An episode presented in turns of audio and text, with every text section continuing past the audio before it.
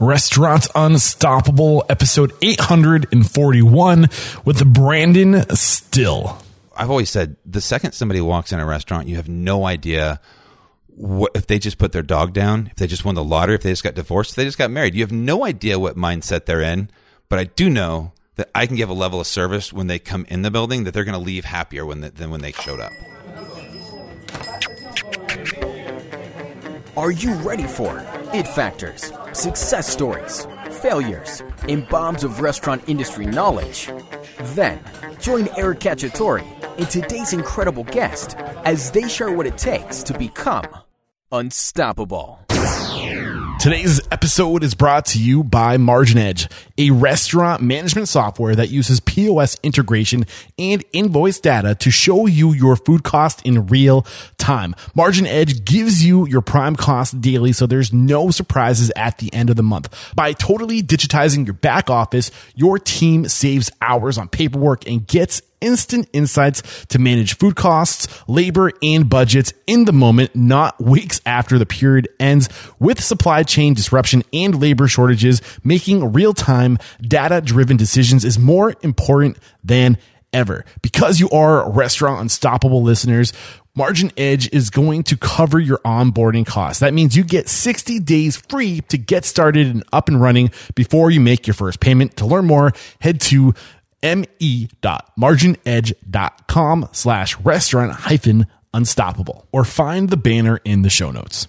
Today's episode is brought to you by Seven Shifts. Seven Shifts is a modern labor management platform designed by restaurateurs for restaurateurs. And I have to say, I haven't come across a restaurateur using Seven Shifts that hasn't been completely satisfied. Trusted by over 500,000 restaurant professionals, Seven Shifts gives you the complete toolkit you need to easily manage your team's schedules, timesheets, communications, tasks, tips, and more, all in one place. And because you are Restaurant Unstoppable listeners, you get 3 months absolutely free. Get started at www.7shifts.com/unstoppable. That's the number 7, SHIFTS.com/unstoppable to get 3 months of industry leading labor management for free. Hey guys, so there's a couple products out there that I want to try something new with. They're called the affiliate programs, and basically what this means is if you click my link and you buy this product, then I earn a commission. And the first company I want to tell you about is Bento Box. Bento Box is no stranger to Restaurant Unstoppable listeners. You've probably heard their ads in the past. That's because they were sponsors of the show. And as you can imagine, I see a lot of restaurant websites. I'm constantly seeing them because I'm doing research on these successful restaurateurs, and you would be blown away at how many of my past guests use Bento Box, and they're smart to use Bento Box. That's one of the reasons why they're successful. But you don't need to be a pre-existing successful restaurant to use Bento Box. Bento Box has a lot of packages made for restaurants just getting started. You can get all of your website needs. You can get your online ordering needs. You can get your email marketing needs and just marketing in general. And all these needs are built specifically for a restaurant business. And the cool thing is you're in the restaurant business. You're not in the website business. You're not web designers. So you don't have to know how to get in there and do all the fancy shit when it comes to building a website. You just need to have it built for you, and it updates constantly as the world's evolving, as technology's evolving, as websites are evolving. And all you have to do is go in there and manipulate things like your hours of operation, your menu, and like homepage alerts and your events page. So it's all done for you. You just do the things that are important when it comes to communicating with your guests, right? And beyond just website presence and just having that solid brand, you also get to open new channels of revenue, and you get to migrate your customers off of those third-party sites and ordering directly from your website with online ordering. And you have online catering and e-commerce. The e-commerce feature is great for gift cards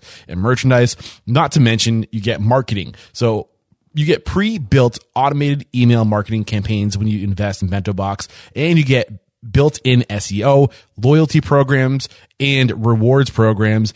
And there's, like I said in the beginning of this ad, new packages built specifically for new restaurants opening. Everything you need, one spot, Bento Box. Current restaurant customers using Bento Box have seen an average of 70% more website traffic, 7 times more conversions, and 5 times their average ROI. So because this is an affiliate relationship. I don't make money from this ad unless you use the link. So if you want to support this podcast in this mission to inspire, empower, and transform the industry, guys, there's a lot of cool things we want to do, but we really need your support. Then please use this link. So for the best websites out there, head over to restaurantunstoppable.com/getbento.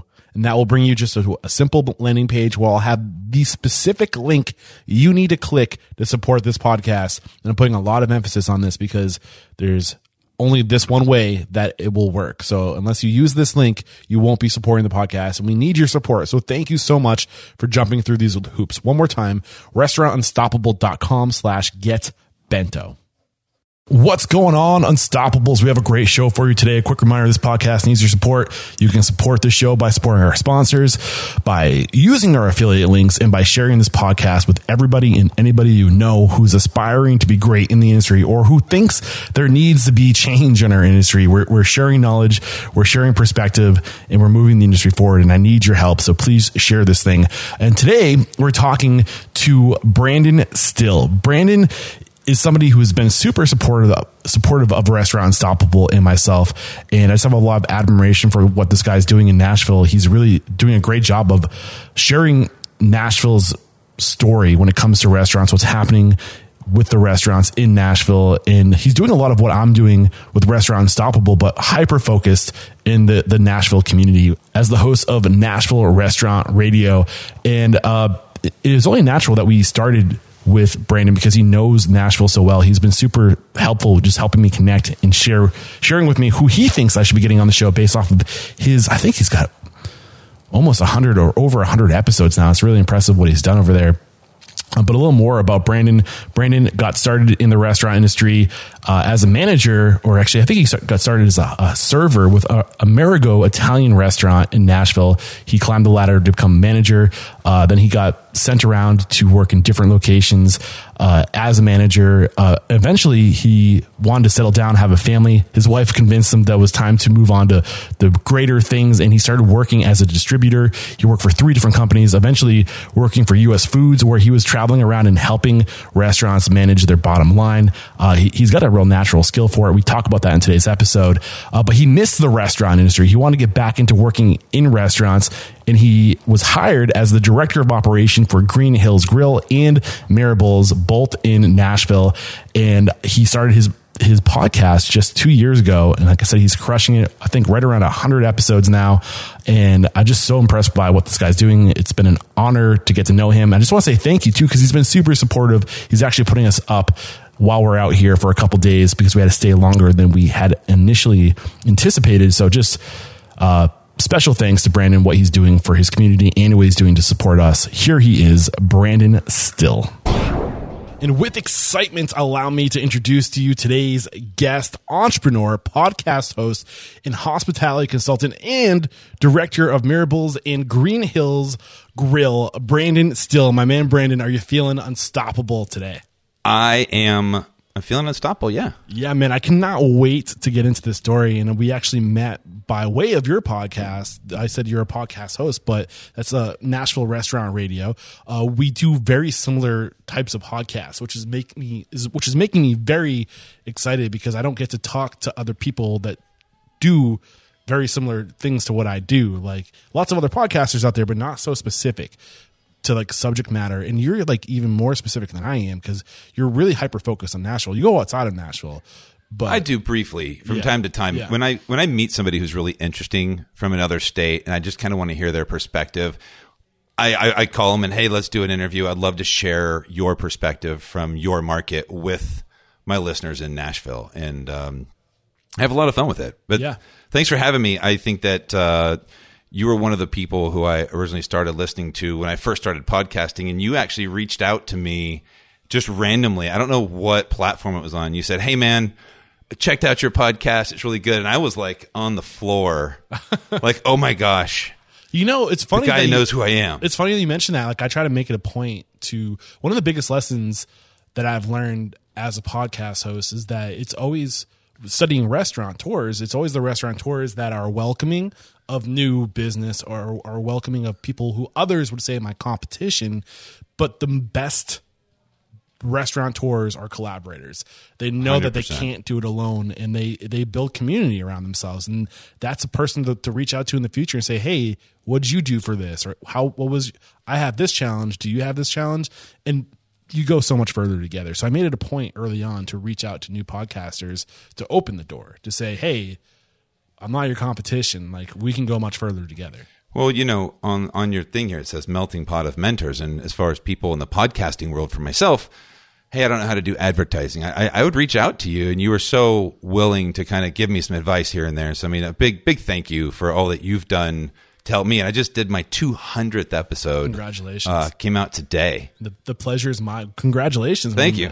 What a something worth celebrating right there. You're actually celebrating something else in like 3 days, which is really exciting. Maybe a little teaser to what will be discussed later, but.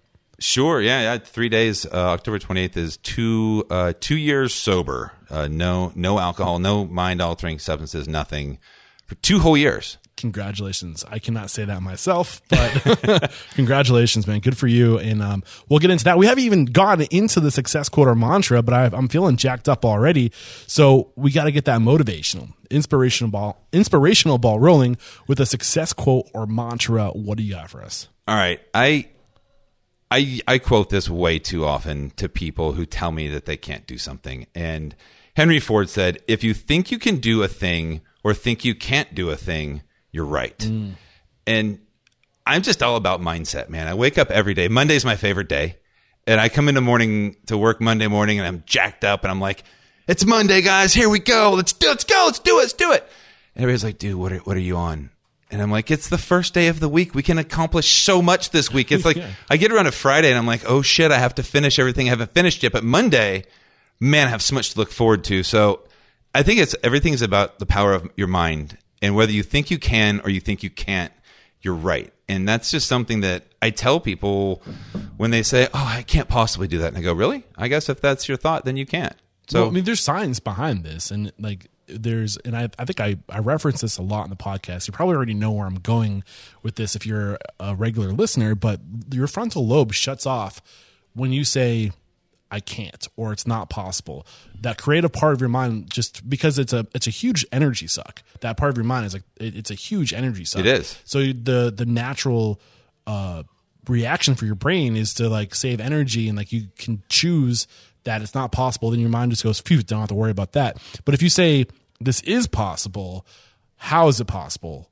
And you start asking yourself how, that frontal lobe kicks into hyperdrive, and like it just starts figuring things out. It just starts looking at possible, like the creativity kicks in. Creativity is expensive, though. It is. Yeah, you can ask the owner of our restaurant about that. He's fully aware. We have a book that we have. It's kind of required reading around here. It's called QBQ, The Question Behind the Question. It's by a guy named John G. Miller. I've had him on my podcast twice. I actually saw a quick reference, like a video clip of that. He's amazing. And what he does is that same sort of thing, is that it's about taking away victim thoughts. You say, how come my food always comes out cold? How come nobody ever busses my tables? How come I never get sat the good tables? Your brain immediately starts feeling like a victim. There's things, how come I never get the good parking space? Whatever it might be in your life, whatever victim if you're asking yourself questions where they is in that question, immediately your brain starts thinking that something happened to you as a reason why you can't.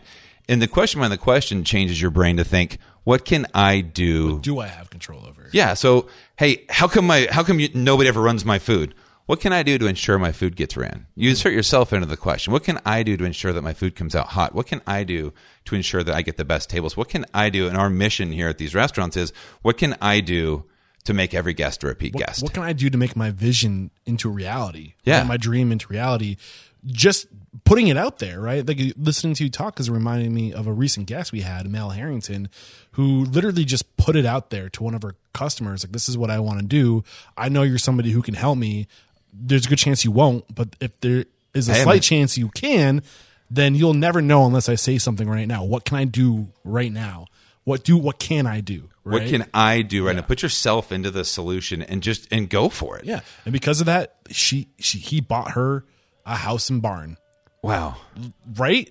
because she was able to find a win-win situation, and that frontal lobe kicked into hyper gear, and they made it happen. But you have to, I mean, I think we're driving home the point. Yeah, I mean, it's all about mindset, you know. And I think every day, I used to have a boss says, "What sucks you out of the sheets?"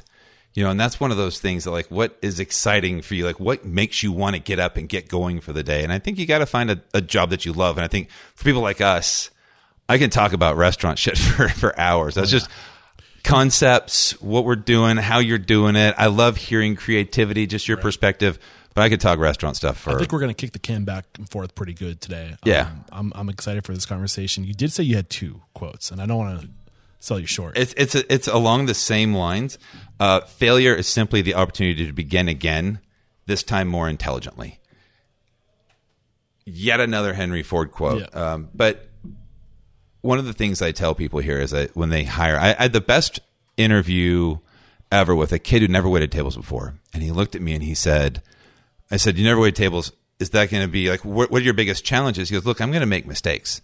I'm going to tell you right now, I'm going to make a lot of mistakes, but I never make the same mistake twice." I wish I could say that. I'm going to learn from my mistakes every single day.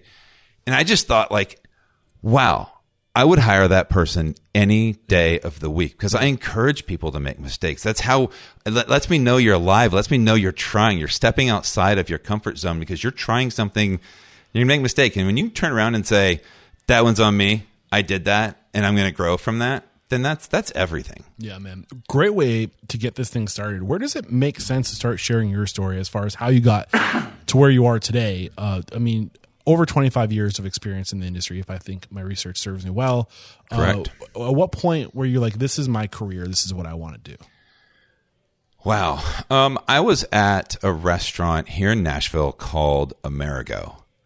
And I had worked in the industry for maybe 7-8 years, 6 years into it, back and forth, different restaurants, you know, as a misfit, you know, doubles, go drinking in between shifts, just making money, being dumb. And I got to this restaurant. We had a group of people working with us that were pretty talented. We had a different level of team, and we all kind of challenged each other. And our leadership team were the first kind of managers that I really looked up to. And I had a manager who kind of took me under his wing and said, you know, "Hey, this is what you need to do. If you want to do something with your life, if you want to be in this business." And at that point I was like, yeah, I love this. This is everything I want to do. And I made a decision, and I got into management at age 22, and I left college. And I knew at that moment that I can sit in a class and have a professor teach me what their experiences were like, or I have the opportunity to move out of state to run this restaurant's busiest concept in Jackson, Mississippi, of all places. And it was amazing. It was life-changing for me, and I just loved it. It was everything about it. Since that day, I haven't. So the year is 2000. We're going back 21 years ago at this point. You had this manager who said, "This is what you need to do." What was that? Can you recall what he said you needed to do? I don't know if it's more of a what you need to do, is more of a what not to do, and recognizing the burden of leadership. Because I was kind of a jackass at the time, you know, we're just partying every night, did really well, waiting tables, made a lot of money, but he kind of turned around. Wait, were you in Nashville? I was in Nashville. Yeah, I was here at the time. That's a dangerous place to make a lot of money.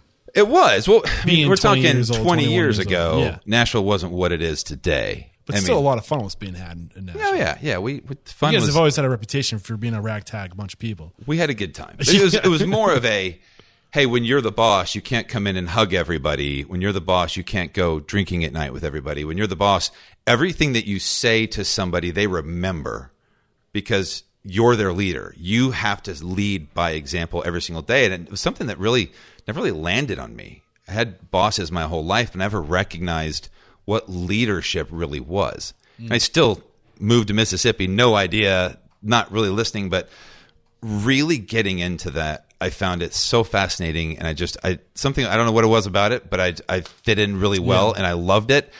And I did my level 1 sommelier in 2003, and I just jumped all in head first in the industry. I know you said you don't know what it is, but you loved it. But I really like to get at what it is that sucks people in, what it is that you love, because I don't know, for some reason I just think that's important. I think I love sales. I've always been into sales. I'm very competitive. I was always an athlete. I'm 6'6".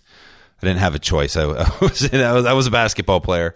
Had to do everything. And I don't know. I think that my love language is acts of service. You know, when you go back to the five love languages, something about me feels fulfilled when I help somebody, when I'm able to take somebody who's not doing well and somehow make them better, to serve somebody brings me joy. It makes me feel whole. And something about the competitive nature of waiting tables with other people who are competitive and selling specials and selling wine. And at the same point, taking somebody who, I've always said, the second somebody walks in a restaurant, you have no idea what, if they just put their dog down, if they just won the lottery, if they just got divorced, if they just got married, you have no idea what mindset they're in. But I do know that I can give a level of service when they come in the building that they're going to leave happier than when they showed up. Mm. And that was my ultimate goal. It was never money. I was never motivated by money. I was always motivated by, are you going to leave here and be in a better place? And was I a part of that? Yeah. And that resonates with me. I mean, for me, I don't know if it's quite the same for me. I like approval. You know, I want to know that you approve of me and what I'm doing for you. And I feel like food is one of the easiest ways to get that sense of approval, or bringing people together, or just throwing a party, making people happy. I mean, I think it's almost embarrassing because I don't know if people like to admit that we all want to be approved. Like, we care if people approve of us. It's human nature. But listening to you talk, I can't help but think of like Maslow's hierarchy of needs, where right above like the most basic needs is being seen, being valued, being loved. We all need that, you know? Yeah. And I think that is a big part. And I want to do research into this because I think that's where we evolved to be hospitable and warm and caring and generous, because we want to be accepted. Well, it's interesting because the first interview that I did for my podcast was on March 17th, 2020. The second interview, but it was the first day.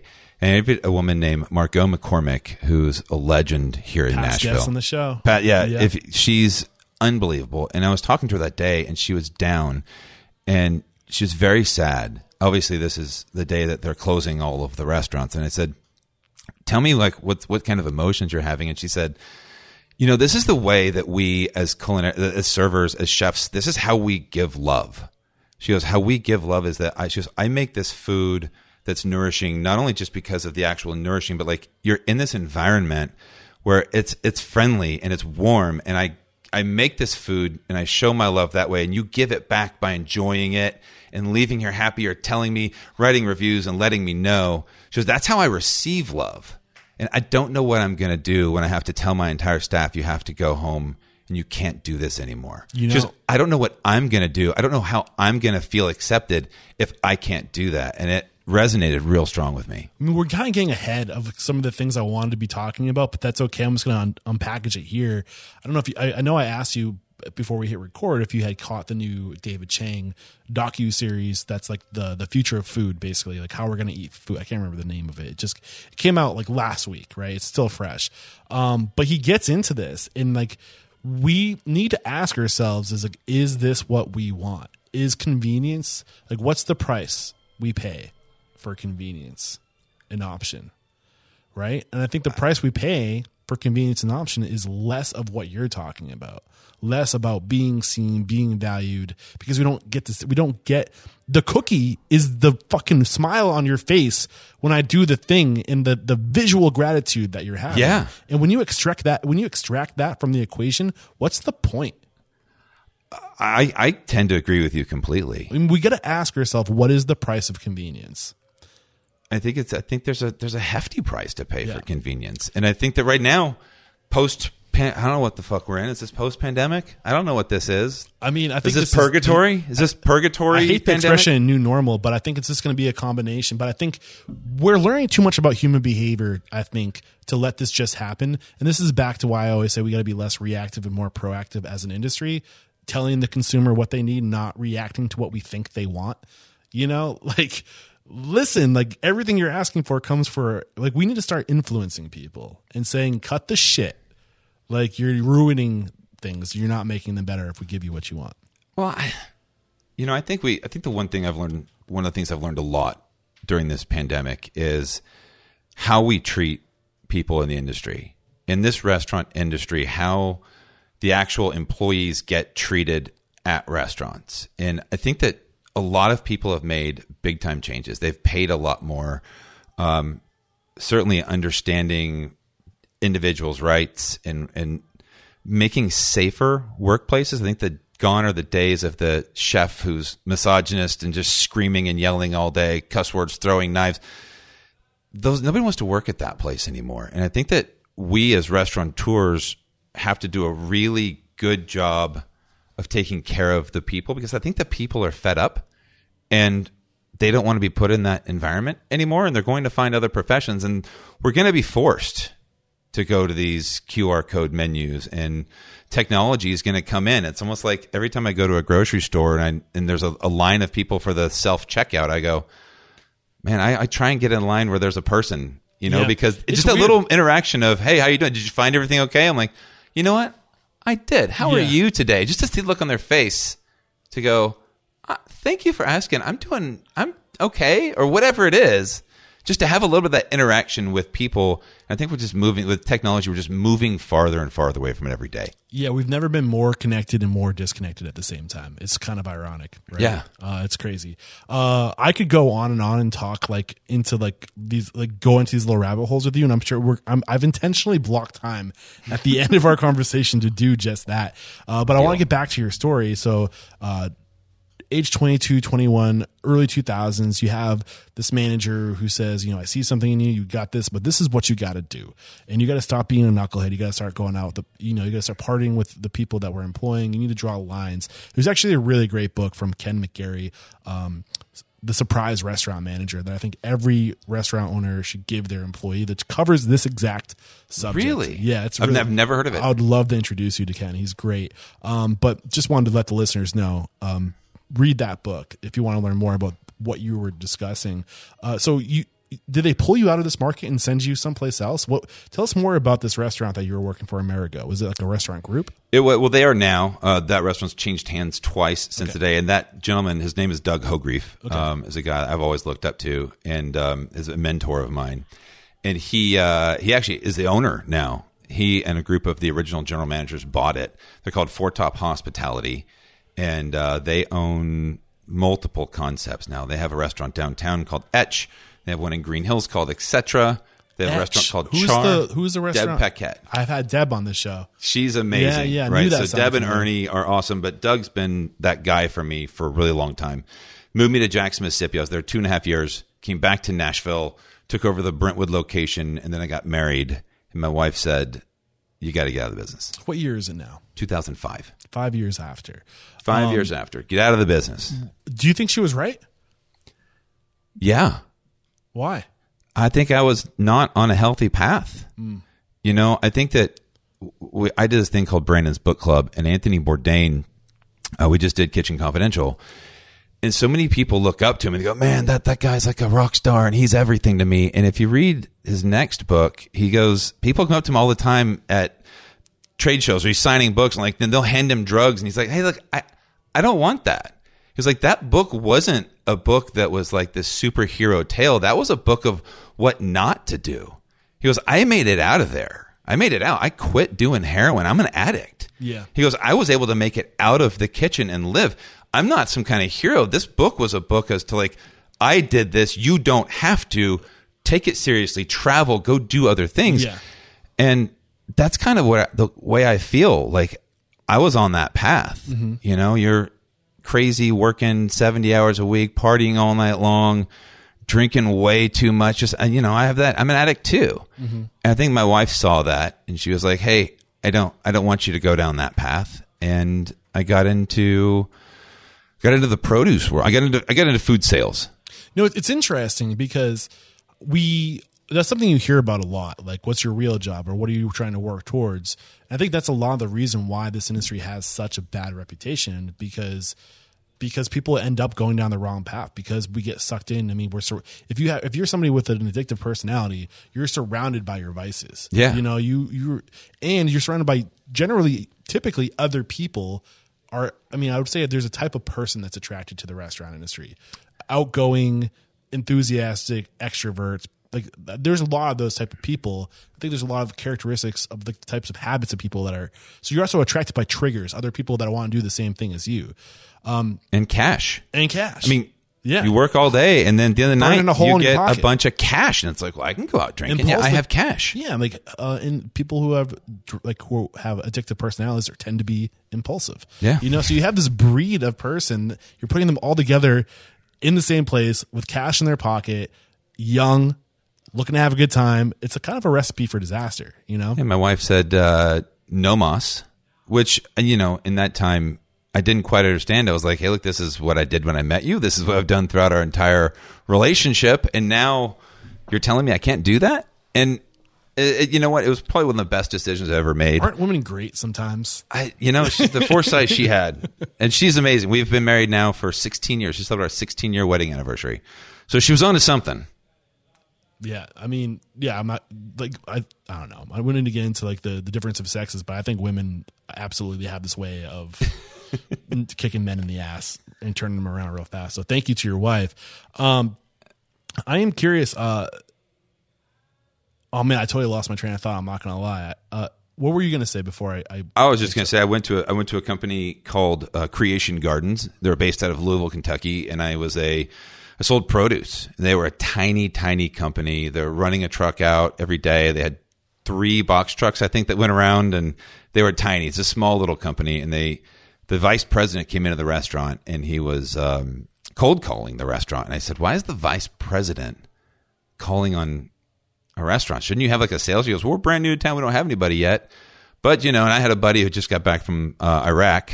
And I was trying to find him a job because he was working with me. He was wearing me out, and I didn't want to have to like fire him. I was like, I'm trying to find this guy a job. And he told me, he goes, it pays, you know, X amount of dollars, and you get a company car. And I was like, hey, now, let's talk about this. And they were such a unique company. They were so right up my alley. They said, basically, we want to be different than every single other company, and we want to be the people that provide the level of service you're providing to your guests. We want to do that for chefs.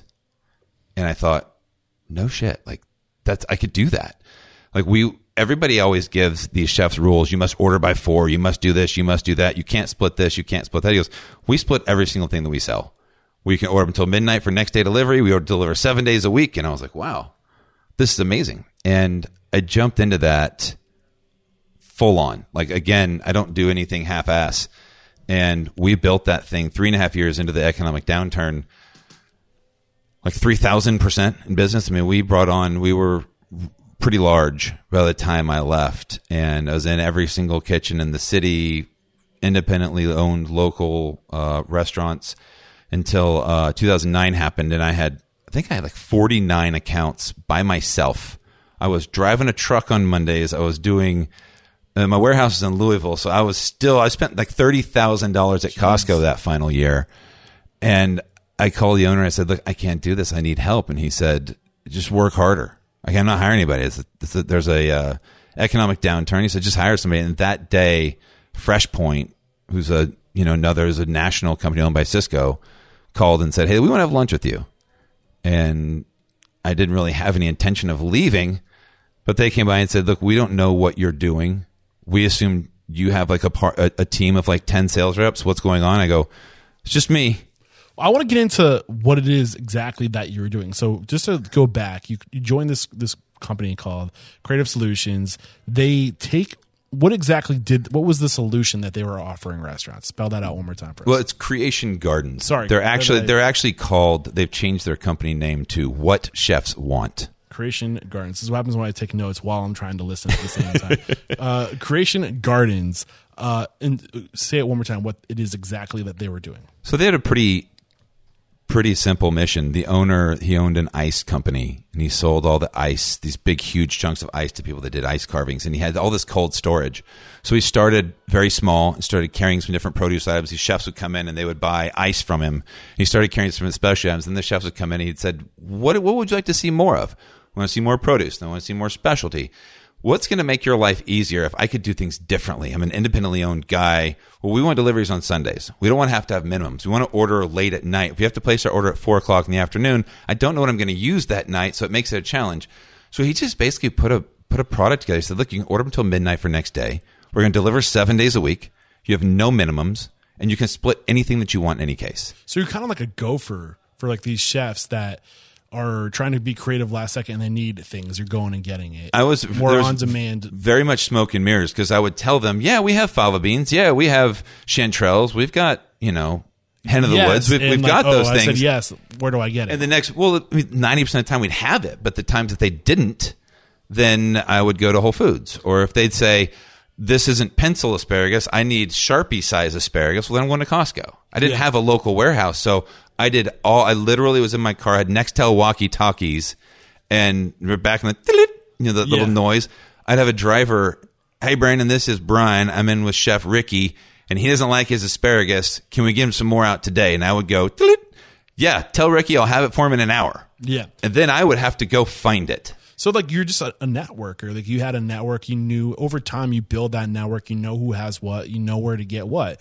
I could find you any produce item in the city. You remind me a lot of what Cameron Carrington's philosophy. Cameron is out of Cameron Mitchell Restaurants out of Columbus, Ohio. And his famous thing is, the answer is yes, what's the question? And it sounds like that's exactly what you're doing, where you're like, the answer is yes, what do you need? Okay, I'll find it. What happens when you don't have it? I don't know. I never had that happen. Well, that's crazy. No, I mean, I woke up every morning and it was just me in this tiny, I had three trucks I meet off of the interstate, and the semi would come down from Louisville, and we'd meet three little box trucks with back up to it. We would have pull a pallet transfer jack in between, and we would just run back and forth. But I woke up every morning and I realized that I had Murphy produce and Ernest Williams produce and Dixie produce, and there were 7 other produce companies, not to mention the broadliners and Cisco, GFS, PFG, Reinhart, U.S. Foods, all these other companies were against me, and it was just me. I had me and my drivers. And so I realized every morning I had to wake up with 100 people trying to take everything I had worked for, and I had to defend it with all of them, and I had to work harder. I had to work smarter. I had to do everything within every ounce I had. So just 7 days a week, I'm at a dock at 5 a.m., loading and unloading trucks. Driving a truck 1 day a week because I wanted the drivers to know I'm not scared. Where's there a dock in Nashville? Well, I had to go find one. That was nothing. I had to rent a dock space. Oh, man. Where I could, at some point, I had to load. I think of a dock, I think of like something next to the ocean. That's because that's my. Oh, no. Like a you pull up a trailer. Okay, I got you. Yeah, you'd unload everything onto a dock and then reload it. Not like you're driving to the ocean to get these things. No, it was a lot. It was just a straight hustle, an entrepreneurial kind of a, if I don't do this, I'm gonna fail, and this is what it took to get the job done. So you got to do it. So when I met with FreshPoint, they go, "We just assumed you had like 10 reps," and I'm like, "No, it's just me." And they're like, "So you have all these people competing against you for your business. What's the one thing that you had that these bigger organizations cannot compete with that lets you compete?" Hustle. Yeah. I mean, hard work. There's one thing that I'm curious about, and I'm not saying your answer is wrong, because I'm sure that was absolutely it, but what was your relationship with these individuals like versus the bigger broadliners? Oh, no. Yeah, it was much more genuine. My entire purpose, I wasn't there to drive profitability. I was there to help them succeed. Yeah. I mean, I genuinely cared that they got the product they needed and that their guests, my guest, like my end customer was their guest. Mm-hmm. And they knew that I knew in my heart that if I didn't get them that product when they needed it, that their guest would suffer. Yeah. And I was not going to have that. Yeah. So you were with this, actually, before we get into that question, one lesson that you pulled, you were with this company for 3.7 years. Mm-hmm. One lesson that you think has stuck with you the longest, a skill, maybe a transferable skill to the restaurant industry, something that you saw other restaurant owners doing that you're like, wow, like that's something that I'm going to take with me for the rest of my life. What was like something that blew you away that isn't standard within the industry, but you adopted because of this experience? You know, on the spot, I couldn't tell you one thing, but I will tell you that inspirational, motivational quote that I gave you earlier, whether you think you can or you think you can't, you're right. We had the owner of this company, his name is Ron Turnier. He would constantly tell me that I need to do things. And I would go, that's impossible. And he would kind of come back with, it's not impossible. You just need to make it happen. You need to work smarter. You need to do this, you need to do that. And every single time I powered through, I made it happen. So it was that when I thought that I couldn't do something, It was impossible. It was impossible. But when he would come back and he would lead me to think I can do it, I could do it. And the things that I did back then were, I mean, it's ridiculous. There's no, I couldn't do them now. I mean, I just don't think I had the time or the energy to do it now. But it was amazing that what I accomplished in those almost 4 years. I love it. And you, I mean, over 3.5 years, you were with this company. You're killing it. Nobody could do what you do. Why leave? And I think you started getting into that. You had somebody approach you. I had somebody approach me, and I was pretty burnt out. I mean, to tell you the truth, I mean, 2009 was a really tough year. A lot of restaurants weren't doing well. Everybody was just getting as lean as you possibly can. No hiring, and I was growing, and we were expanding our line. We're now bringing restaurant staples in as well as produce. I just couldn't do it. And I told my wife, it's funny, on a Friday, I told my wife, I said, I just wish FreshPoint was my biggest competitor, would just call me and I might call them. Like, cause they had all these beautiful trucks and their drivers had uniforms and they had a local warehouse. And I was so envious of all of these things because I was wearing every single hat. Yeah. I'm loading trucks. I'm unloading trucks. I'm doing the sales. I'm doing the service. I'm doing collections. I'm all of this, and like they have all these neat things, and it was literally that Monday, it was April the 20th, that I got a phone call, and they said, we just want to have lunch. And after the lunch, they said, we would love for you to come in and do all the things you're doing for them, like that. We don't have that spirit. Our sales reps sit in offices all day long and key numbers. They don't go out and get it. We want your spirit in this building, and it's very humbling to feel seen, because I've got bosses telling me, just work harder. We're not sending you any help. Just work harder. I'm like, I'm working 7 12-hour days, man. I can't work any harder. And they said, we have a full distribution team. We have a collections team. All you have to do is sell. That's it. Just build a culture and go out there and get it. See, what's really cool is it sounds like these gentlemen and women at FreshPoint knew the significance of enthusiasm. And what enthusiasm for the work does, because it's not just you, it's all the people around you, and that lifts up a whole team. And they were not just buying your skill, but they were also buying your enthusiasm, recruiting your enthusiasm. And I can't help but think of Johnny Carrabba from Carrabba's Italian Grill. You must have heard of it. Of course. Yeah. Started off as one location, just him and his uncle, right? But he said the one thing that really contributes to my success is my enthusiasm. I'm not the most talented person in here, but I always bring in the most energy. And it's my enthusiasm to be the best that elevates everybody around me. And you literally, as you enter a room, you're either going to bring people up or you're going to bring people down, but there's going to be a sum equal of like all the different energy. And if you can come in there like a madman, like you do every Monday when you walk into this place, you're going to lift people up. And that enthusiasm is so undervalued, in my opinion. I agree. Sometimes it's exhausting, because now I have 125 employees who all look up to me to ensure that everything is going the right direction. Now I've switched roles. Now I'm that guy, that COO, who's telling everybody else, yes, you can do it. And I have to lead by example every single day. Yeah. Easier said than done, right? It is, because I have a major guilt complex, because a lot of my job now isn't the act of running food or bussing tables, which I am happy to do all day long.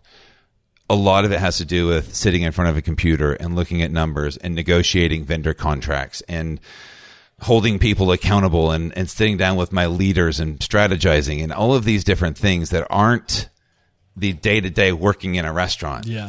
And that's tough, because I walk into a restaurant and I want to be part of that team. Like, you guys all know I'm willing to do this, right? You want the cookie, the end result. Yeah. Right? I missed that. And so Friday and Saturday nights here are the funnest nights, because I like to jump in and essentially just be like an SA, a server assistant. I'm just out bussing tables, running food, talking to people. That's giving my favorite role in a restaurant, by the way. So fun. Is being, which, I mean, an SA is the first time I've heard it be explained as like a server assistant, but that just goes to show I don't have all the answers in the industry. But just like I think the host position is the most underutilized position in most restaurants, but they can be an SA. for everyone. Oh yeah. And it's just that role of being the host and also just being that support staff for all these other people. I love that position. I'm getting derailed a little bit right now. So you're with FreshPoint as Territory Street Sales Manager for 6 years until 2015. So you spent some time here. Did you grow as a professional during this time? Anything that you weren't doing before? Any new skills that are transferable to restaurant operations during this time? That was a big change for me, because essentially we ended up transitioning out the entire sales team, and I got to hire my own team. Okay. And from start, I hired the enthusiastic people that I could tell. I liked hiring athletes. I wanted competitive people, because I think in the restaurant business, there's so many people that say, I want to get out. I want to do that. I want to be the wine rep. I want to be the guy that walks in the back, shakes hands with the chef, and is like, he looks like he's having fun. And I think the success rate on that's like 4%. You know, people go out there and they go, oh shit, this job's really hard. Actually, as a matter of fact, it was that role of being a wine rep that when I decided I was going to go back into hospitality, like I was going after that, and I was like, shit, I don't want to do this. I can't. There's a lot of information. So there's a lot of wine out there you have to memorize. I was like, that's not tough. Yeah, for sure. And that was one of my main things there at FreshPoint. I really learned a lot of leadership skills. My the president of FreshPoint at the time, that guy that saw that enthusiasm, his name was Jim Williamson, and he was another mentor of mine. Just an amazing man who had amazing character and ethics, and do the right thing was his North Star. And I just was so impressed by him every day. And he taught me so much about patience and leadership and the right way to lead and things to do. Not as much like operations for a restaurant. I really got into operations when I got to U.S. Foods. U.S. Foods was where I really, we did produce and dairy, right? So I know still to this day, know more about produce than I ever should. If there's ever a produce question, it comes to me. But when I got into U.S. Foods, we started talking with the restaurant operations consultants, and we started doing, as a district sales manager, we go off and do all these retreats. The technology that U.S. Foods had was second to none, and their ability to sit down with somebody and really identify how to partner with them and help them was mind-blowing to me. I learned so much at that job. It was unbelievable. That's a great point to take our first break to thank our sponsors. We'll be right back to unpackage exactly what you just dropped on us, the working with the restaurant.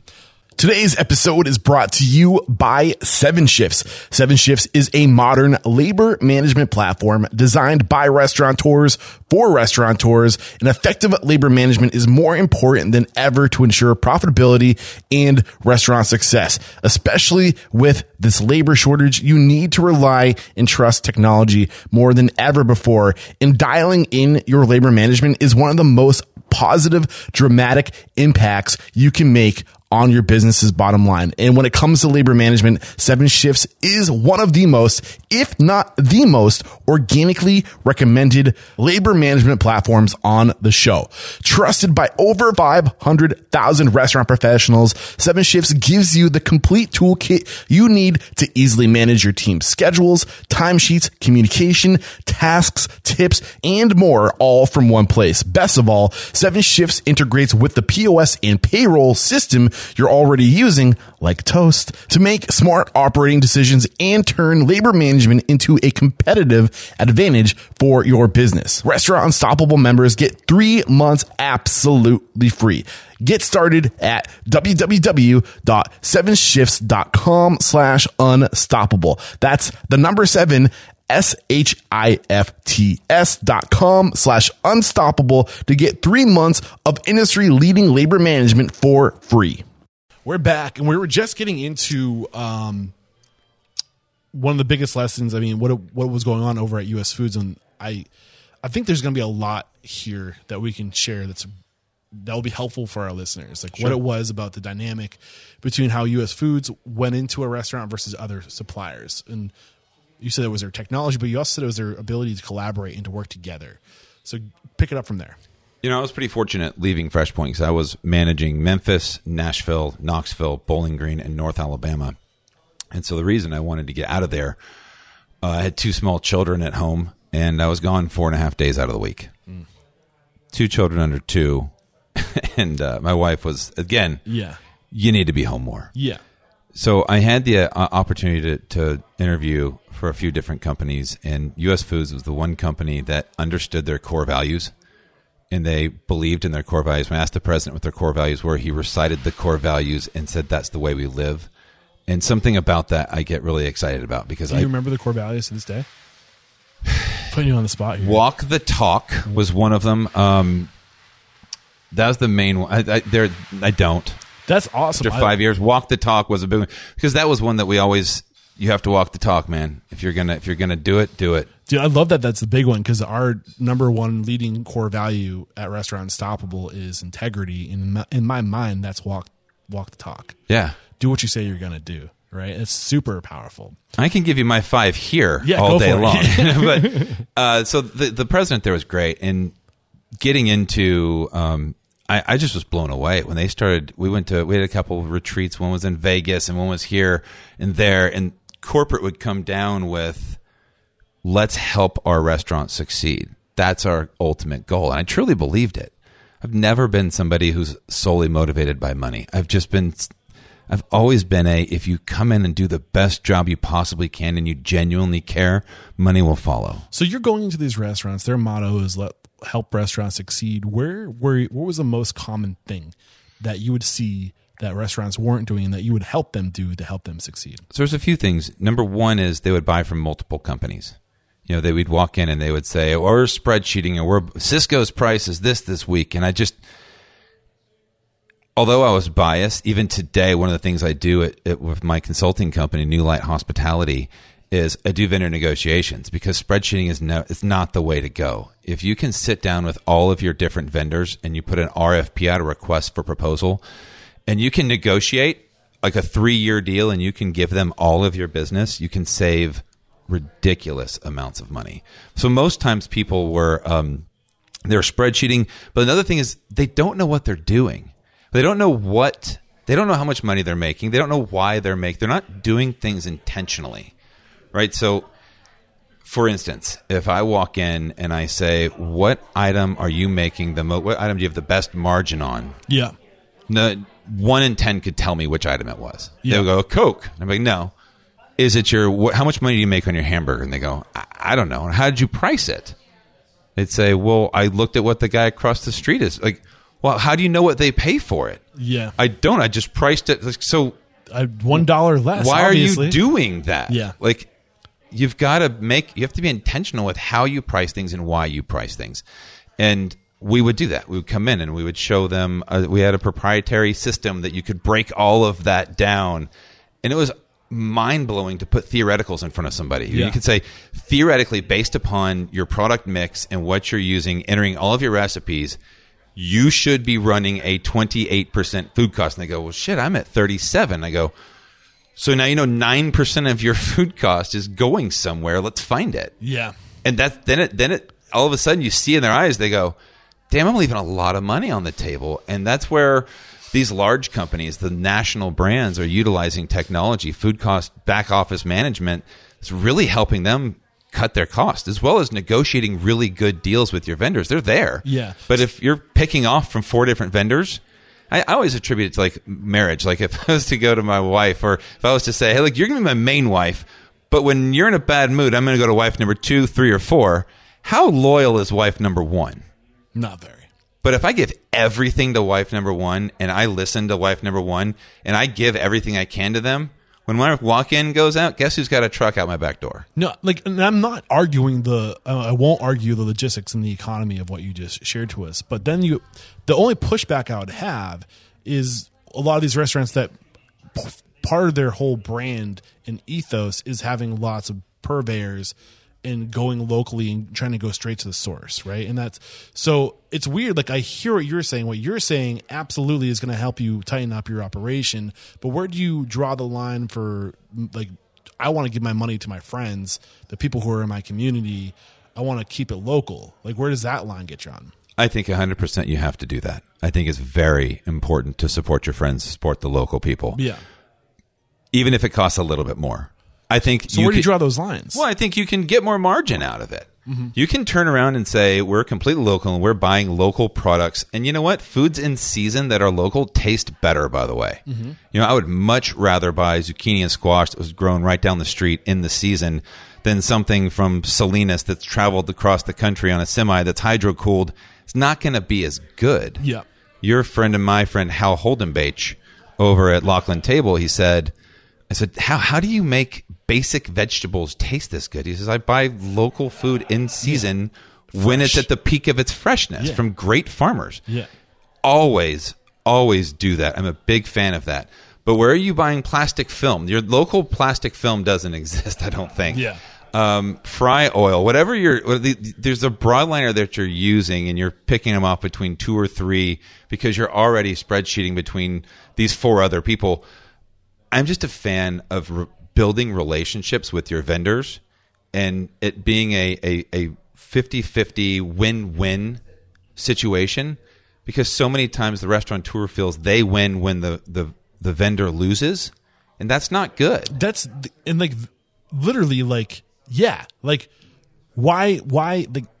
mind's like kind of like exploding right now, because that you're absolutely right. And like, this is some of the shit that I'm trying to, when I say transform the industry, inject better values into the industry. It's not about any like business done right. Nobody loses. It's a win-win. If anything, it's okay for you to lose sometime if you know that other person's going to win, because long-term, you know, them winning means you win too. Right? Yeah. You know, I need 6 deliveries a week. Well, every time I make a delivery, it costs us $100. If you could do 3 deliveries, I could shave off $300 in margin for you.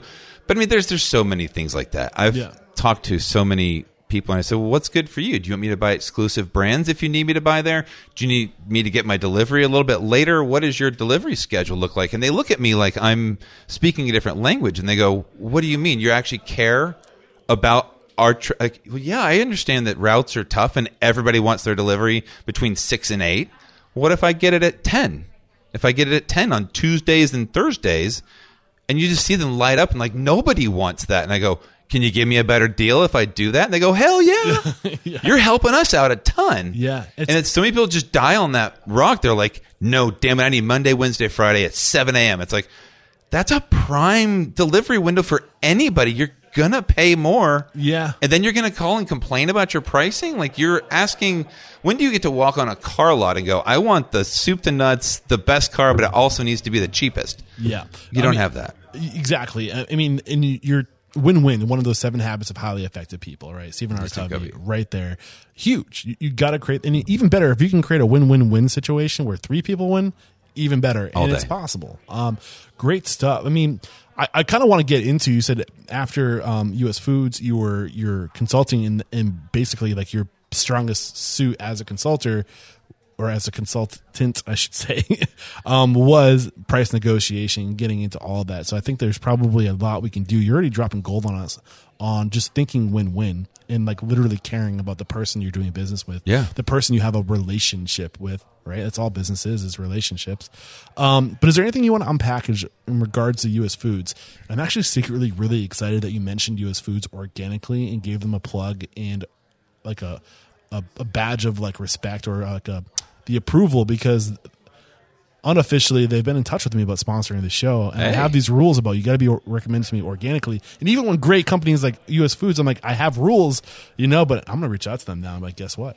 Check out this episode. Yeah, no, I was real impressed. I was real impressed with everybody over at U.S. Foods. And it was actually the owner of this restaurant that we're in now, Stephen Smithing, that pulled me away from them. He kind of got me into meeting with him to talk about lunch. He said, I want to talk about operations. I need some help with some different things. And I thought, I'm going to get, because I'd sold him food for 15 years. He's been one of my favorite customers. He's always ran as building my best customers I've ever had. And I thought, I'm finally going to get in there. U.S. Foods, here we go. And after the second meeting with him, I went, you're not trying to buy food from me. You're trying to hire me, aren't you? And he's kind of like, hey, you got me. And from there, we kind of started collaborating, and he goes, look, this is our vision. This is what I think we can do. And he's in a group called Vistage, and he had said, in that group, they asked him, they said, if you could call one person today who you think could help your business immediately, who is it? And then go call them. And he goes, there's only one person I could think of all of my years that really could come into my business today and help me, and it was you. Which I'm obviously that's super flattered to hear and humbled to even hear somebody say something like that. But I was like, man, I work 9 to 5. Like I'm on conference calls all day, Mondays and Fridays. Like I don't really have to leave. It's kind of nice, and they pay me pretty well. And but ultimately, I couldn't deny wanting to come in and work with these restaurants. And so Stephen actually pulled me away from U.S. Foods. I didn't want to leave U.S. Foods. U.S. Foods was a great company. So he said, if there's anybody the one person I could go to that could turn this business around, that could help me, it would be you. Did he ever tell you why you? Yeah, I think that we've done one of my guests coming on this week. His name is William Jameson. He's with a company called Culture Index. And we've really done a lot of studying into personality types. So Jim Collins, good to great, right? You want to get the right people on the bus. Mm-hmm. You get the right people on the bus and everybody rowing in the right direction. You have 100% chance to succeed versus putting a hodgepodge of people and trying to see if they all work together. So he knew exactly what he was looking for. He knew his personality and what his strengths were and what his weaknesses were. And I was kind of the other side of that, the yin to his yang. And he goes, I feel like you'd be the perfect person to be the anti-me. We work so well together. We have this amazing trust together, but I need a number two. And are you familiar with Gino Wickman book Traction? I'm aware of it. I confuse that a lot with Scaling Up. I don't think I've listened to it yet, but it's been recommended to me, Traction. It's incredible. Yeah. But he's really a visionary, and I'm the integrator. Yeah. And where he is a visionary, to bring me in to really be the integrator was exactly what he needed. And from there, when I came on, it just all of a sudden it was just like, hey, this is perfect. I'm hijacking your story right now. Let's go. Like you're hitting a serious chord with me. And literally, I just looked over at Jared to see if he was listening to what you were saying, and I don't even know if he knows. We were literally having this conversation on our drive down to Nashville from New Hampshire, where I'm like, dude, I need my opposite person. I was like, I'm ready to scale this thing. Yeah. I was like, but I'm not the person to do it. Like, I'm not good at the shit that we have to be good at to scale this thing. I'm not detail oriented. I'm not a manager. I was like, I'm a visionary person. I'm a dreamer. I'm an enthusiastic. I influence other people to do things. Like, I'm not good at the detail. I'm fucking dyslexic. I have like all the, like, you know what I mean? Like, I should not touch detail. Bad things happen. You know, it does not come out good. This is not me. So like, I'm putting this out there right now that if you think what I do is cool, restaurant, podcast, media, and you are a detail-oriented manager, builder, architect, reach out to me because I need help. I'm not saying that I'm going to say yes, but like I need to start putting it out there and finding my opposite person. I don't know who that person is yet. So Culture Next is a great way to figure that. It's like a disc profile, but you can kind of create that profile of the person, all the different characteristics that you want somebody to have. And then you just put it out there. People take this quiz and you can find the person who has all those exact qualities that you need. We do every single person that we hire at both of our restaurants does a Culture Index survey, and we have a perfect survey of the type of person we want to wait tables, the perfect survey person to be a bartender, a bar manager, service manager, director of operations, general manager. We've created kind of our perfect profile of the temperament and the type of person for each individual role. So when somebody comes in to apply for that job, they do the Culture Index and we look at it and see how much of a fit they are. What's the Culture Index you use? If we're sending people to that resource right now to start this process, where do they go? It's called Culture Index, CI. It's cultureindex.com, I believe. Mm-hmm. William Jameson, if you check out Nashville Restaurant Radio, you can go to nashvillerestaurantradio.com and you can hear the interview with William Jameson. I'm sure by the time this comes out, that episode will be out. You got me wanting to talk to this William Jameson as well after that conversation. He's going to be in Nashville this week. Is he really? Yes. Oh, man. We're going to make it happen. He'll be here Thursday and Friday. Damn. I mean, thank you for letting me do a little job post in the middle of your story. But back to how we started this conversation, you got to put it out there. You know, you got to put the, like, you know, you got to share what you need. And if you don't put it out there, then how does the universe know what to give you? Right. Yeah. No, I think it's fun. I'm having a good time being on the other side of the microphone. You're doing great, man. Most of the time I'm constantly trying to think of the next question. So it's kind of fun having the questions thrown at me. And I do that shit all the time. I'm fielding them like a shortstop right now. It's awesome. So U.S. Foods, you leave the U.S. Foods, you get recruited to become the director of operations for Green Hills Grill. where you are the director of operations today. And you've also, in that time, since 2018, when you started as a director of operations, 2 years later, you started Nashville Restaurant Radio. And now, shortly off the heels of that, you took on, you started wearing the hat for a second location, director of operations, New Light Hospitality Solutions, which is, wait, no, that's your consulting firm. I'm jumping all over the place right now. I have Green Hills Grill and Mirabel's are my two restaurants here, and I oversee both of them. And then I have a consulting company that's called New Light Hospitality, where really it's a operations consulting where I help people come in. I help them identify, really it's where people don't have core values and they don't really know what they're doing. So many people come to work every day. They have a great idea for a restaurant. And they come in and they don't really know how to lead, or they're hiring people at random. They think, hey, they know this one guy. But I think it's really difficult when you have a leadership team that isn't all following the same rules. You know, so that's where we identify what their core values are. What are the things? How are you going to hire people and how are you going to fire people based upon what criteria? Right or wrong? Is there a gray area? What are you doing? I think from there, it's kind of like that baseline jumping off. What do you need to do? And then we look at who they're buying from, what their buying habits are. And we can look at, there's a bunch of different aspects of that. I don't do that very as much. It's really kind of a once in a blue moon, I'll help somebody out. I don't even charge for it.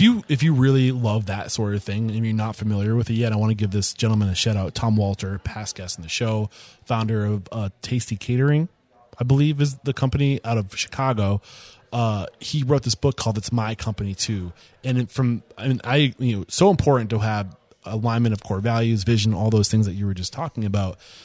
Entangled organization is what he calls it. And to date, in my opinion, it's the best explanation of how to create what you're talking about, where everybody in that organization is empowered to call out anybody else, no matter where they are. It's a flat hierarchy where like we all know the core values. We all know the vision. I don't care if you're the CEO.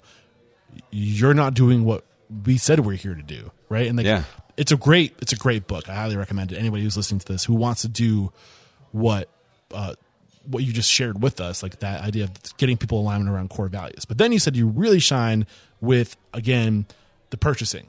So, I mean, you've already kind of given us tips around purchasing and but what would your process be when you would go into a restaurant and to see how you could turn around their processes for purchasing? I think you have to ask them what they're doing intentionally at the time. And I think when people start rattling off all the different vendors they use and how they got this guy here and how they got that guy there, it really takes, I can do that as somebody who works for U.S. Foods or somebody who works for Cisco. I can come in and have this conversation, but it doesn't work because I have a vested interest in you switching everything to me. Mm-hmm. And as a person coming in without a dog in the hunt, just let's see what you can do if you commit everything to one person and you become a collaborator, a partnership versus this dictatorship that you're in right now, and see how that doesn't change your life. It helps a lot. I mean, every single time I've done it, the people have come out of the end of it and they go, wow, I am saving so much money now. And my rep comes by twice as much and they have ideas for me. And I feel like now they're a partner. And when I did this deal here at this restaurant, I gave the rep $100 each month. The rep, at the end of the whole thing, I said, I want you in both of my restaurants, everything. I gave him $100 each restaurant in perpetuity of this deal. I said, I want you to bring your family in. This isn't just a one-way, I'm getting everything from you. I want you to be in the restaurant. I want you to see menu changes. I want you to tell me if the food isn't good. Or I want you to tell me if the service isn't good. And they've done it. We use Gordon Food Service here right now. Mm-hmm. And they've done an amazing job. And this was after I left U.S. Foods. I did an RFP here, and U.S. Foods didn't win, by the way, which was a tough one. Yeah. I mean, when you do that and these other companies, I've heard great things about Gordon's food too. You know what? Gordon Food Service has done, they're absolutely amazing. They have done a wonderful, wonderful job. Yeah. But I mean, just listening to you talk, it sounds like the first things you do with your New Light consulting company is that you look at prime costs. You're looking at labor, which is the cultural aspect of it. Like the biggest expense when it comes to labor is training new people. So if you hire right, you don't have that turnover.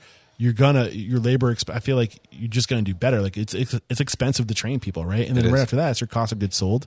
I mean, maybe right there, back and forth, cost of goods sold, labor, those are your prime costs. Like you're just going after prime costs, like right off the top. It's what can you control? Yeah. You know, I mean, and me being an alcoholic, right. The thing that I think the most impactful thing that I've learned through this whole process is the serenity prayer.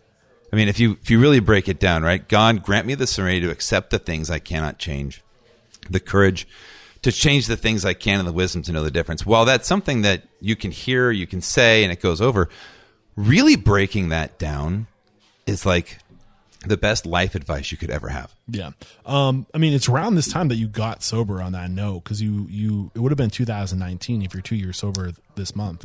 That is correct. Yeah. So where did this happen? I mean, was it on your way out of, you joined Director of Operations, Green Hills, 2018, July. So a little over a year at being back in the restaurant business, you decided it was time to get sober. What, was there a triggering event?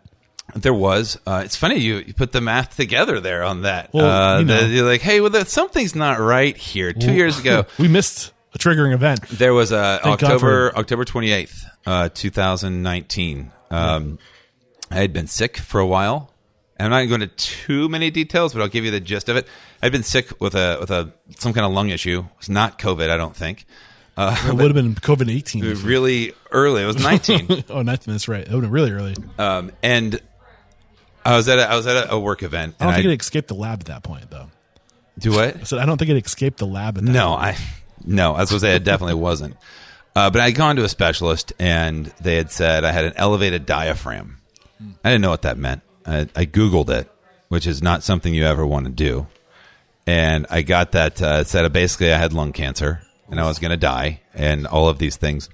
But I had this big event I was at, and I drank an entire bottle of Woodford at this event. How do you get lung cancer from drinking alcohol? It was an elevated diaphragm, was what the doctor, the pulmonologist, told me, and I was going to go to my primary care doctor the next day. But I had to go to this event, and I was like, well, if I do it, I'm going to start drinking. And I got way too drunk, which, you know, I guess can happen. And I'm never the let's have one drink, let's have two drinks, let's have 10. Yeah, people would give me these wine cork toppers. They'd be like, "Oh, these are really cool," and I'm like, "What the fuck? I'm never gonna leave half a bottle of wine. Yeah, I'm going to finish the wine. I don't need a cork topper. Come on, it's the silliest gift in the world for me." But that night, I got way too blackout drunk, and I made a bad decision. And it was a bad decision. Shit. I mean, it was, I had a, how do you say it? You caught me off guard. I haven't really told this story before. I hooked up with an employee. Oh, okay. Okay. Yeah. On that night. And, it was the next morning, and everybody knew that I had, and it was a really bad situation. And I was, it was terrible. Told my wife everything. You know, it was just one of those days where you wake up and you go, I'm never going to drink again. And that morning I said, I'm never going to drink again. And I didn't. I actually resigned my position here at the restaurant because of it, because it just was too much of a distraction. And I focused on me. The owner of the restaurant was a saint. He, obviously, we're best friends. We needed each other. We had a lot of plans, and this was a tough blow for him and his family because they own this restaurant. And I immediately it was 2 days later when that happened, and during the conversation that he had with me, where I officially said, look, I'm going to step down, a gigantic rainbow happened. This rainbow was the biggest, brightest rainbow I've ever seen in my entire life. We're sitting outside, not raining, but all of a sudden there's this huge rainbow. And I'm not like the most religious person, but if God has ever spoke to you and said, hey, look, it's going to be okay. Like the floods are done, dude. No, go get your life together. Was that moment. I saw that rainbow and I just went, you know what? I hit rock bottom. You know, I think that's one of the things they say you got to do is you got to hit rock bottom. And the next day I went to an AA meeting. It was that night, actually. That night I went to an AA meeting for the first time, and I was scared and I was crying.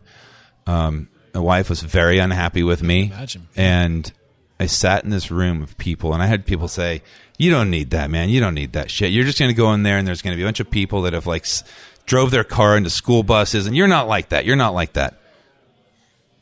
And it was a meeting. It was a birthday meeting. And birthday meetings where they, at the end of the month, they celebrate annual sobriety benchmarks. And there was a guy in the meeting who said, 3 years ago, I lost my job, almost lost my wife, almost lost my kids. And due to the power of AA, I have all of those things, and my career is booming and all of these things, and I just lost it. And that was, yeah, that hits close to home for you. I mean, that was, it was everything. Your storyline.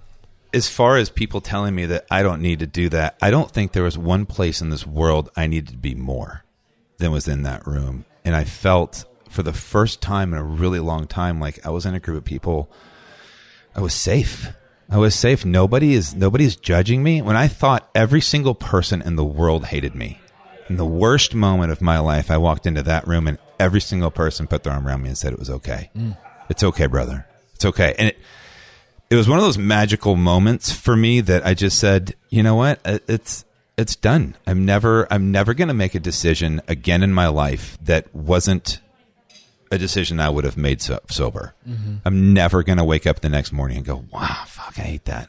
Why did I do that? I mean, somebody who studies habit, The Power of Habit being one book that I've read in Atomic Habits, they reference in The Power of Habit, one of the reasons why AA is so effective, and it's because of the community. It's because like there's a lot of triggers. They say habits are usually triggered by a person or a place, right? So you have this routine where you go around certain people and around certain places, and that's going to trigger for you. That was this event that you went to, or you're around certain people and you're celebrating something. It was an event that triggered a habit.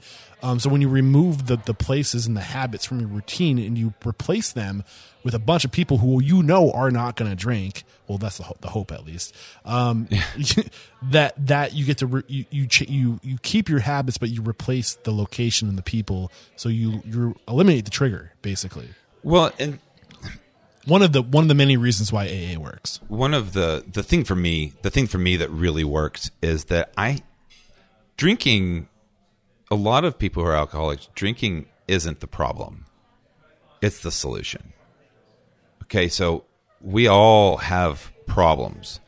If you have more of an addictive brain or the alcoholic's brain, what happens is something's not okay in your life. You're trying to avoid feeling something. You need to escape.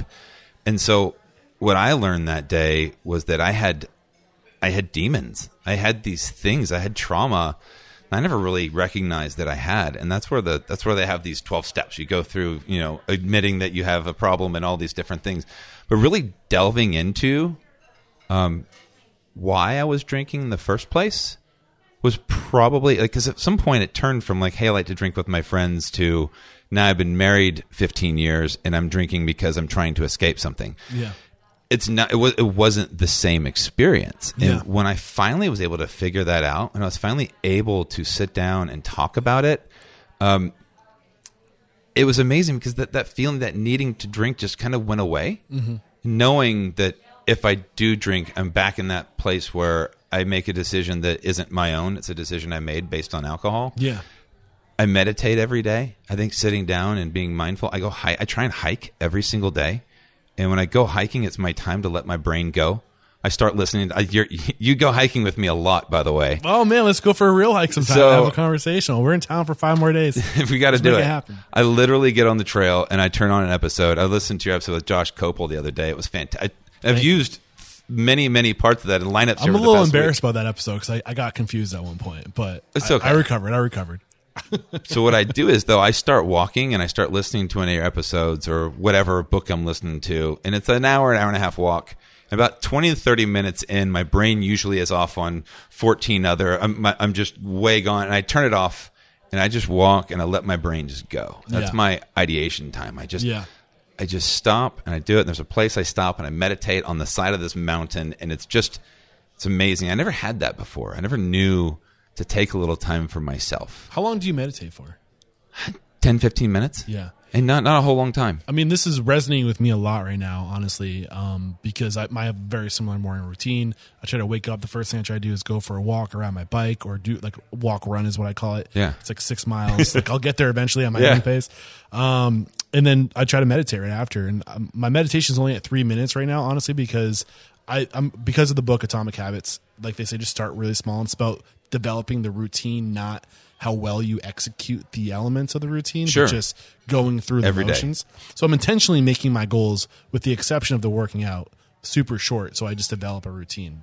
Well, that's smart. And it's super powerful, man. And it's very good stuff. And I usually warn all my guests before we hit record. And I say to them, like, I ask personal questions. I'm not trying to be a dick. Yeah. I ask these personal questions because that's where a lot of the answers are for people. And not enough of this conversation happens. And the more we know about your perspective, the more we can identify it and the more we can help people, right? 100%. So you said that you're talking about alcoholism, and you said most people, I can't remember exactly how you said it, but they're usually trying to escape something. Yeah, there's some form of their personality, some trauma, something that you have to feel. Yeah. You know, when I first quit drinking, the first 2 months, I meditated every day because I was very anxious all the time. And I had no freaking clue how much I was drinking. Well, it's relative. I mean, like, I never drank in the daytime. I wasn't like I get up in the morning and drink kind of a guy. So but 6'6", what 260? Yeah, 6'6", like, you're a big dude. But like, I had a bottle of like vodka, a half gallon of vodka in the freezer in the garage, and I would get home and I would open like a LaCroix from the garage, and then I would take that bottle of vodka. I'd take a big sip out of LaCroix, fill it with that vodka. But every 3 or 4 days, I'd have to refill that vodka with the bottle that I had in my lawnmower's grass catcher that I had hiding in there. And I would refill it because my wife went in the freezer. I don't want her to see that. I drank almost a whole half gallon in 3 days. Yeah. It's like when you start, and I did that, and I was like, well, that's just because I didn't want her to know. You're like, yeah. Yeah. And I'm like, wow, that's really bad. I shouldn't. You start realizing these things. But when I started having feelings, I started having emotions, and I didn't have a way to escape them. So this is what I was getting into. It was really powerful. What was it that you were trying to escape? And I know that's a very personal question. And if that's something that is not anybody's business, then you don't have to answer it. But I think that if we can discuss it, it might strike a little deeper. I think a lot of it has to do with growing up. I have an older brother. I'm a middle child. Yeah. My wife's a middle child.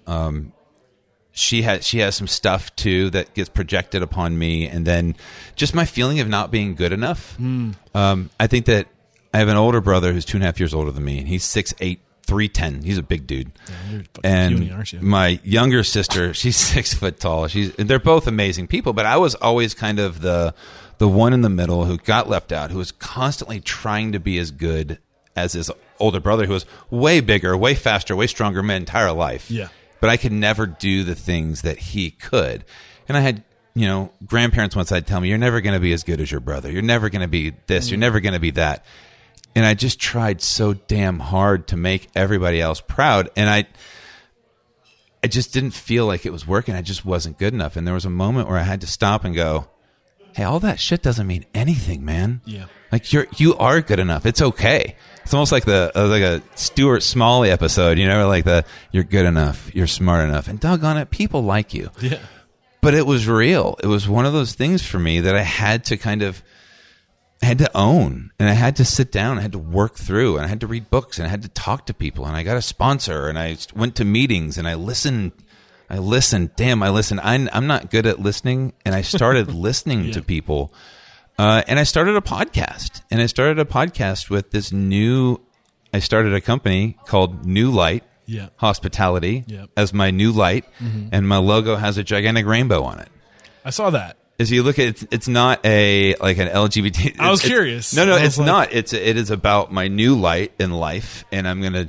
starting over with positivity and good vibes and help. And I just want to help others and whatever I can do. So New Light... with the rainbow, the best part about the rainbow is that if you think it is that, then awesome. Like I am all inclusive. I love everybody. I hope, I hope people look at me and they go, "Oh, he must." So like, that's me, man. I'm in. Let's go. When I had kind of a small focus group of people that I asked what they thought of it, and they're like, "Well, it looks like you're gay," and I was like, "Great."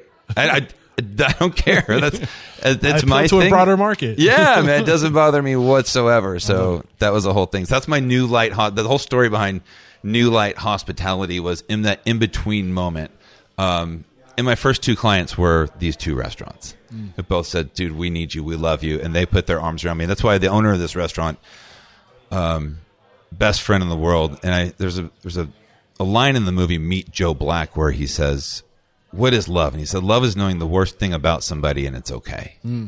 And acceptance. That's the way I feel about the people who own this restaurant. They're not only my best friends, but they know the worst thing about me. I can be myself, 100% authentic myself around them and anything around them, and they love me either way. The truth will set you free, man. I say it all the time. It's amazing. I say it all the time. It's hard because your truths can be scary. Yeah, you know, frightening, and everybody has them. Yeah, you don't want people to, you know, turn you away for whatever your truths are, like trauma, I mean, whatever it might be.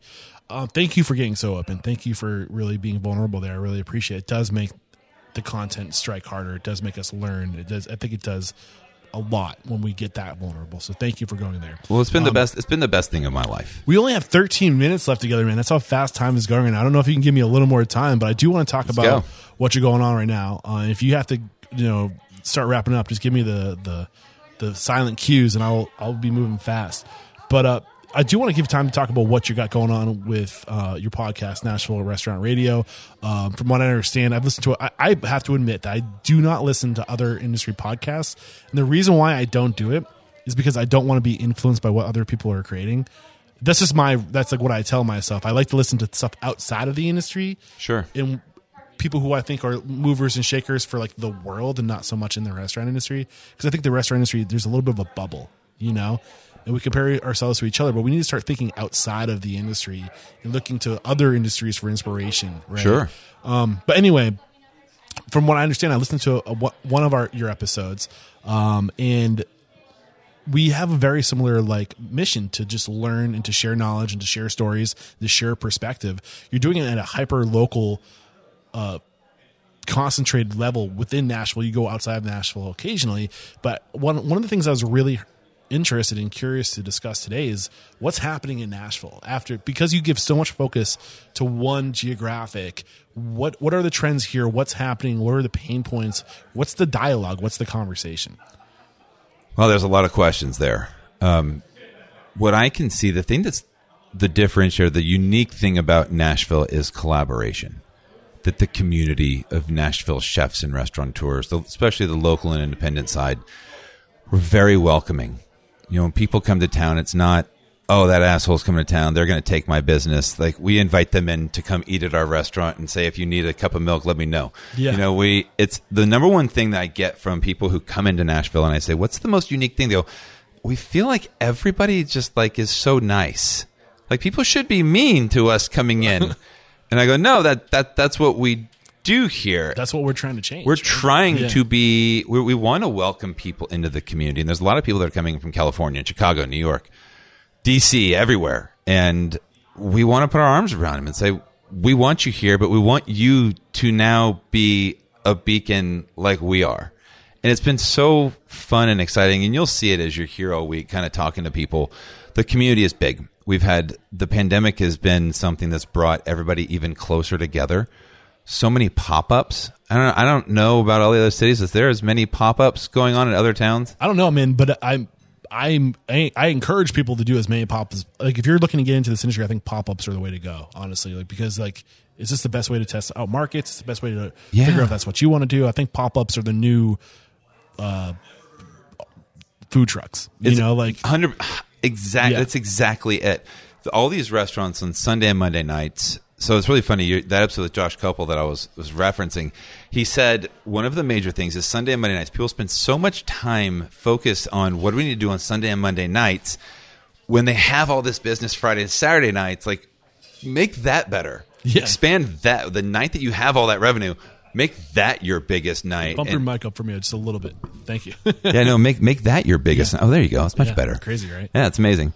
Make that your biggest night. And so there's a lot of pop-ups that are happening on Sunday and Monday nights here around Nashville. There's been this big boom of authentic Mexican people are buying, they have their own mills and they're doing the Nixtamal method, and they're bringing in corn from Oaxaca and they're milling their own masa.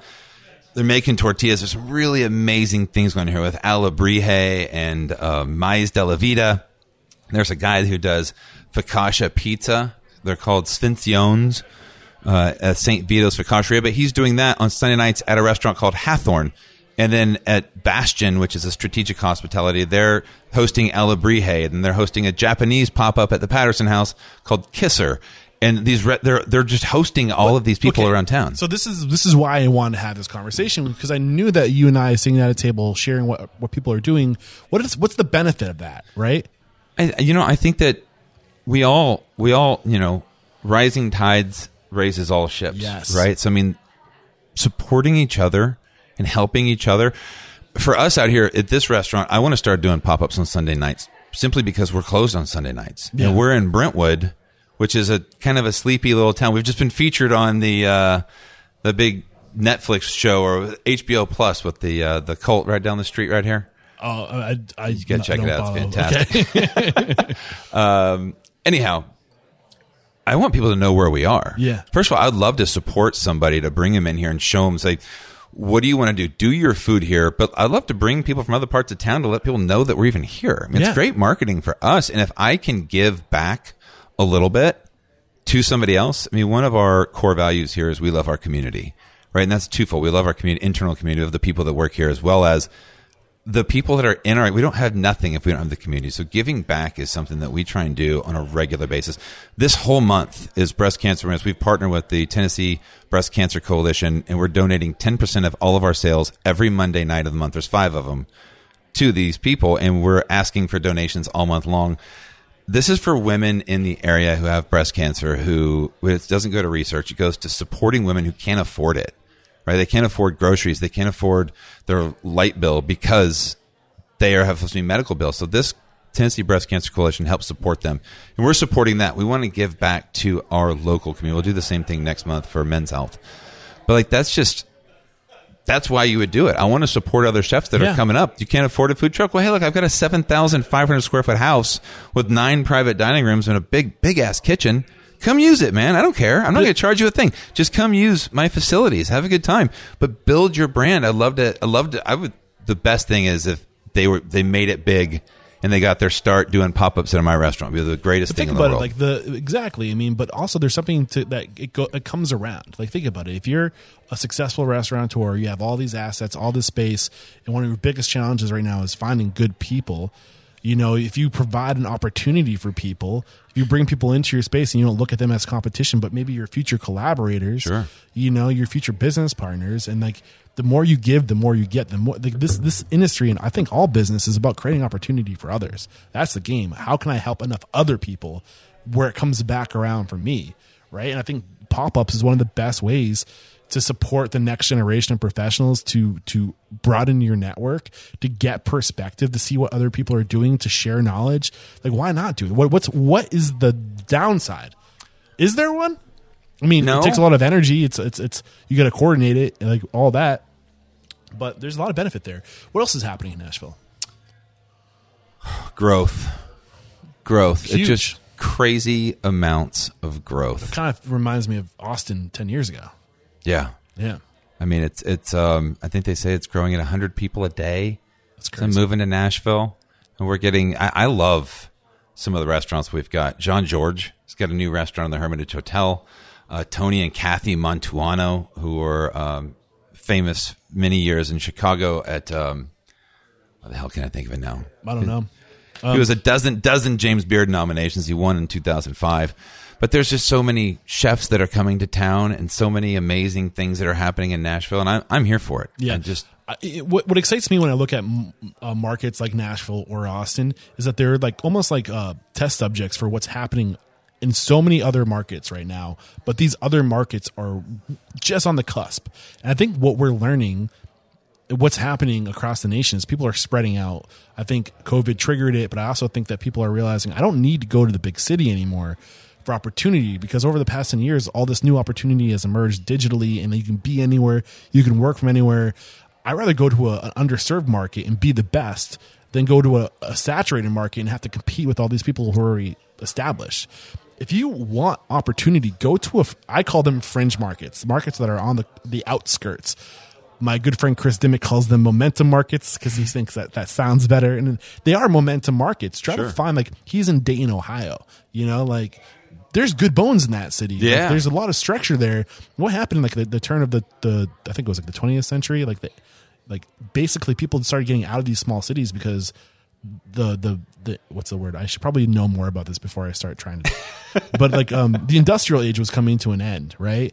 And people had to go to the big cities to survive. So these medium sized cities just kind of got left behind, and the bones are still there. These mill buildings are still there. You can move into that space. There's just vacancy everywhere. And people are moving to these cities because they want to stretch their dollar further. There's a really special thing happening right now. I guess where I'm going with this is seek out those markets. There's so much opportunity. I think that, again, to come full circle, Nashville is an example of one of these markets that exploded over the past 10 years. If you can get in early and you can be at the leading edge of one of those momentum markets, I don't know. There's just so much opportunity. I think people think of the big cities, but there's more opportunity in small cities now. I think there's opportunity anywhere. Yeah. Honestly, and I understand exactly what you're saying. I think that people forget about the fundamentals of running a restaurant, and I'm kind of old school. Yeah. That anywhere you go, if you provide amazing service and you serve hot food hot and you serve cold food cold, you can win. I mean, you don't have to have... Look at Arnold's downtown Nashville. Arnold's Meat and Three, right? It's James Beard Award winning, but it's just a tiny little Meat and Three, mm-hmm. and he serves roast beef. But every day you see Khalil at the front door, and he's going, "Hey, good to see you." And John Prine ate there every day, and all these people. But it's a Nashville melting pot, and it's roast beef and cream corn and mashed potatoes. Mm. But they're just slammed, and it's not even in a better part of town. There's something to be said for genuine hospitality, and I think that's for me. No matter what market you're in. I think sometimes we lose sight of the fundamentals and just the basics of running a restaurant and full hands in, full hands out, hot food hot, cold food cold, use really good ingredients and be welcoming and warm. And those are the things to me that Nashville has. Yeah. Nashville gets. They get that. And there's places everywhere that are not great. For the most part, you come into Nashville and everybody's friendly. You genuinely feel like they want you in the building. Mm. I was in Boston a couple weeks ago, and you didn't call me. Are you from Boston? I'm in South New Hampshire, but the states are so small up there. It's basically around the corner. We did a weekend. It was our 16-year wedding anniversary. We did a weekend in Boston, but you go places and people just. I wouldn't have been welcome in that. They're not friendly. There was a lot of places that were. We were in the South Bay side, and a lot of places were nice, but there's people that just. What do you want? It's I'm sorry, what? Excuse me? And everybody here is, hey, no, I'm happy to help you. What can I do? And first thing people say when they come to Nashville is, man, everybody's so nice here. And that's kindness, man. We want to continue that. It's kind of part of our culture here, and it works. I'm loving our conversation. If it was up to me, we would continue it, but I want to respect your time. I know you might have somebody coming in real soon. Before we go to the speed round, then we're going to make it a true speed round. I asked all my guests, our mission statement is to inspire, empower, and transform the industry. How have you transformed? I think we're going to transform the industry one person at a time. So how have you transformed over your 20-plus years being in this industry? Who are you today versus the man you were back in the day, aside from sober? I've transformed from listening. I've learned how to listen.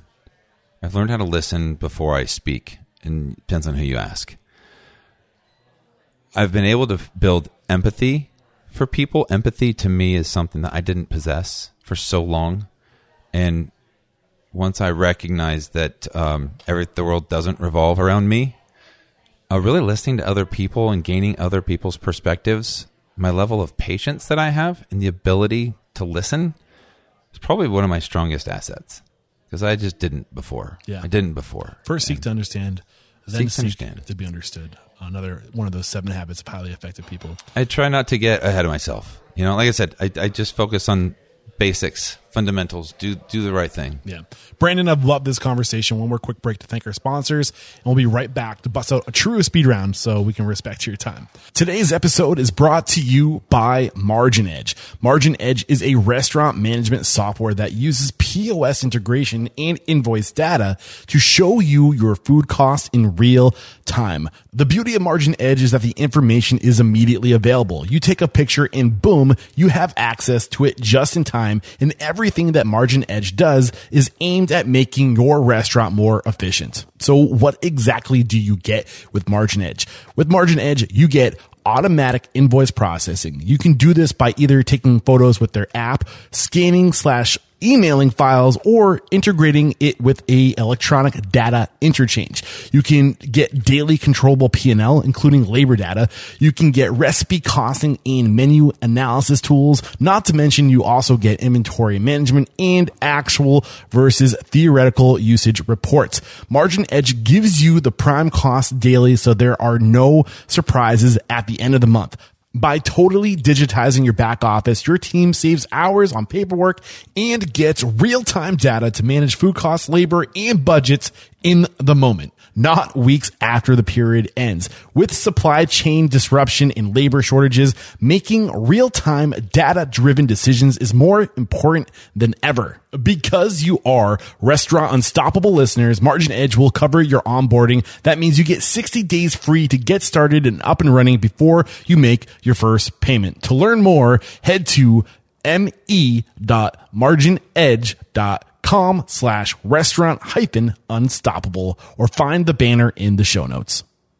Hey guys, so there's a couple products out there that I want to try something new with. They're called affiliate programs, and basically what this means is if you click my link and you buy this product, then I earn a commission. And the first company I want to tell you about is Bento Box. Bento Box is no stranger to Restaurant Unstoppable listeners. You've probably heard their ads in the past. That's because they were sponsors of the show. And as you can imagine, I see a lot of restaurant websites. I'm constantly seeing them because I'm doing research on these successful restaurateurs, and you would be blown away at how many of my past guests use Bento Box, and they're smart to use Bento Box. That's one of the reasons why they're successful. But you don't need to be a pre-existing successful restaurant to use Bento Box. Bento Box has a lot of packages made for restaurants just getting started. You can get all of your website needs. You can get your online ordering needs. You can get your email marketing needs and just marketing in general. And all these needs are built specifically for a restaurant business. And the cool thing is you're in the restaurant business. You're not in the website business. You're not web designers. So you don't have to know how to get in there and do all the fancy shit when it comes to building a website. You just need to have it built for you, and it updates constantly as the world's evolving, as technology's evolving, as websites are evolving. And all you have to do is go in there and manipulate things like your hours of operation, your menu, and like homepage alerts and your events page. So it's all done for you. You just do the things that are important when it comes to communicating with your guests, right? And beyond just website presence and just having that solid brand, you also get to open new channels of revenue, and you get to migrate your customers off of those third-party sites and ordering directly from your website with online ordering. And you have online catering and e-commerce. The e-commerce feature is great for gift cards and merchandise, not to mention you get marketing. So you get pre-built automated email marketing campaigns when you invest in Bento Box, and you get built-in SEO, loyalty programs, and rewards programs.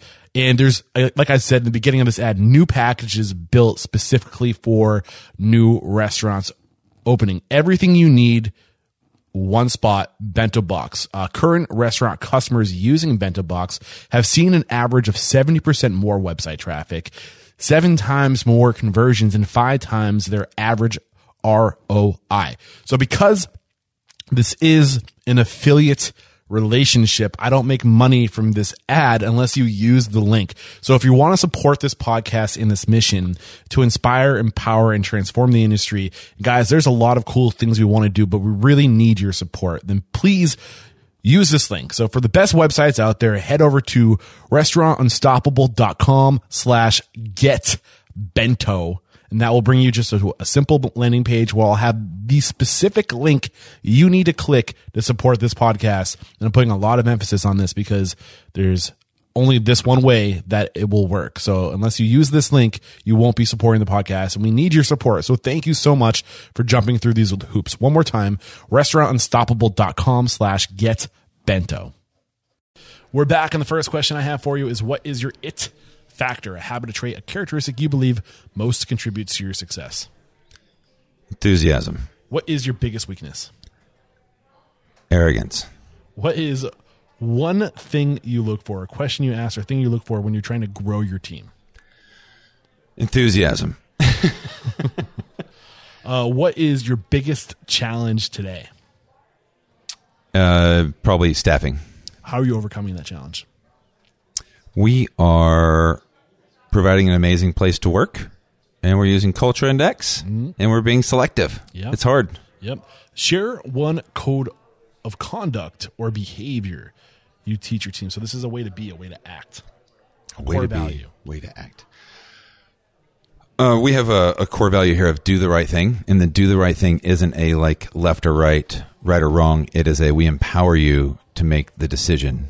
We empower you to make the right decision. And even if it's the wrong decision, if you feel like you're making the right decision, we'll go back and we'll talk about it later, but you're not going to be in trouble. We want just do the right thing. What are your 4 additional core values? We have cheers, which is have fun all the time, do the right thing. We love our community, turbo boost, and remember me. I love it. I was sitting on that. You said you'd be able to do it. So I was like, let's see. Okay. All right. You did good. Good job. What is one uncommon standard of service you teach your team? So something that's common within the 4 walls of your business, but not common throughout the industry. I don't know if I have one. I'm sure you do. We're pretty basic. I'll take one for you, man. It's about the relationships. You focus on relationships. And I think people make it transactional, not transformative. Okay, yeah, you nailed it. Yeah, what we do, you know, in this house we're in right now, we have 9 private dining rooms, and we host a ton of weddings and rehearsal dinners. So really, people entrusting us with those memories, we realize people are doing their rehearsal dinner here, and they're going to remember this night for the rest of our lives. Yeah. So being memorable, it's one of our core values of remember me, is we encourage every single person to be as memorable as possible, because we want people to cherish these memories they have in this home. I love it. What is one book to make us a better person or a restaurant operator?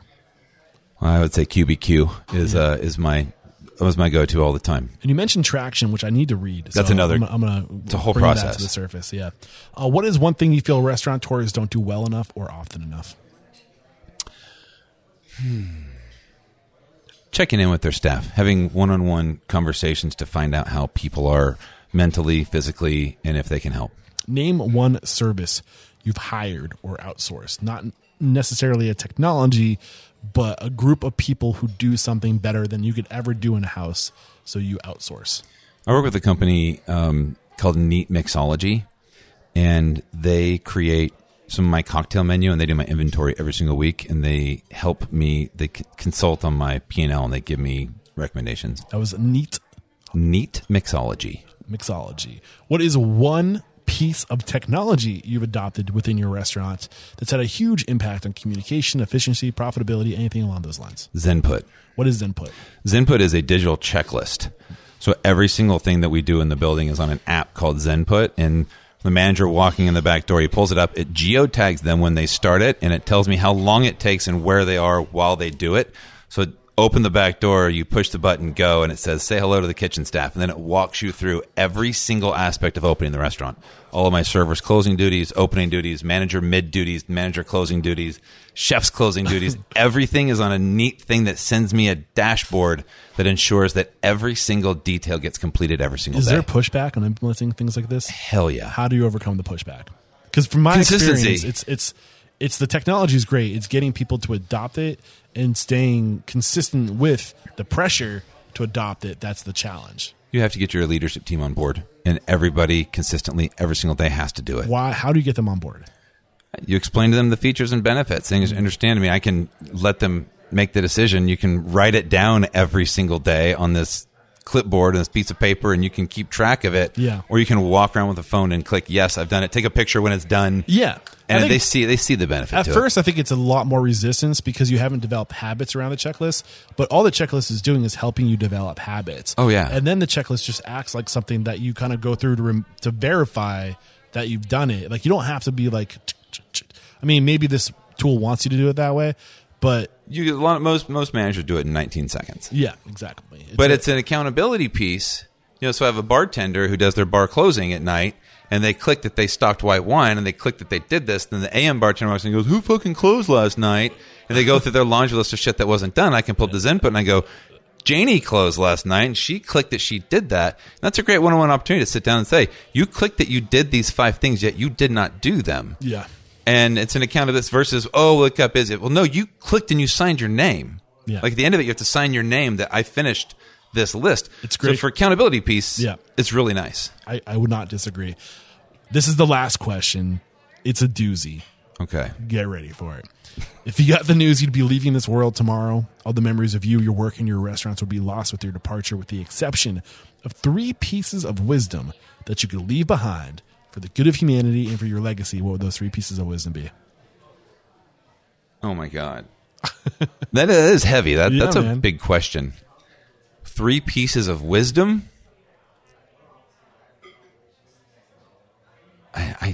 God, I don't know. What was that one quote that you gave me? By the grace of God, to know what's right, and then to know, like, I can't remember exactly what you said, but it was like what helped you kind of get right with dealing with your. Oh, the Serenity Prayer? Yeah, the Serenity Prayer. Yeah, I would. So that there's a great thing I would tell people. Yeah, I would say don't sweat the small stuff. Is a big one. Yeah, that's one. Don't sweat the small stuff. Affect things that you can change. If we go back to the Serenity Prayer, you know, which would be... focus on what you have control over. Focus on what you have control over. Give us one more. And love hard. Yes. I've loved this conversation. Brandon, thank you so much for, you know, not just today, but for being supportive of me and the podcast, for letting me be a guest on your show, for opening your network up to me. You introduced me to Ben Goldberg. Thank you, from Strategic Hospitality. I'll be talking to him on Friday. I'm really excited for that conversation. And just thank you for everything, man. And we wrap. I mean, I kind of feel guilty asking you to call somebody out because you've already been so generous with your network, but who's somebody who we haven't gotten on the show yet? Who do you respect and admire and believe would make a great guest mentor like you made for us today?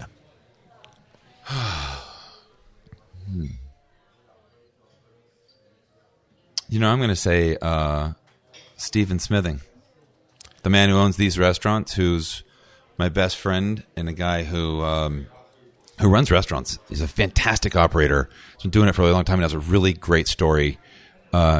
He's a leader. He's a mentor. He cares for people. He's taught me so much about how to care for people and empathy. He's one of those people that I look up to, and I think his story would be great to hear. Steven, look out. I'm coming after you. I'd love to get you on the show, and hopefully we can get it to happen while I'm out here on this trip, but I know I'm coming back. If it doesn't happen this time, it'll happen again in the future for sure. How can we connect with you? If we've really enjoyed today's conversation, maybe you want to listen to your podcast, maybe you want to hire you for your services, what's the best way to connect? I am on Instagram at Brandon_NRR. That is like my public Brandon_NRR. I am www.NashvilleRestaurantRadio.com. And Facebook, same thing, Nashville Restaurant Radio. I really reply to all of those things. I have a New Light Hospitality. My company is called New Light Hospitality Solutions. But I don't really promote it. I don't go out and do a lot of stuff. Obviously, having this full-time job, I have two kids that are 6 and 8, a wife. I stay pretty damn busy. But I'm sure, man. I don't know how you do it. I'm doing a couple vendor negotiations right now, helping out some people, and just having fun. I'm having a great time. Brandon Still, thank you so much for taking the time to share your story, your knowledge, your mentorship. There is no question, my man, you are unstoppable. We'll cut it there. It's been an honor to be here. Cheers.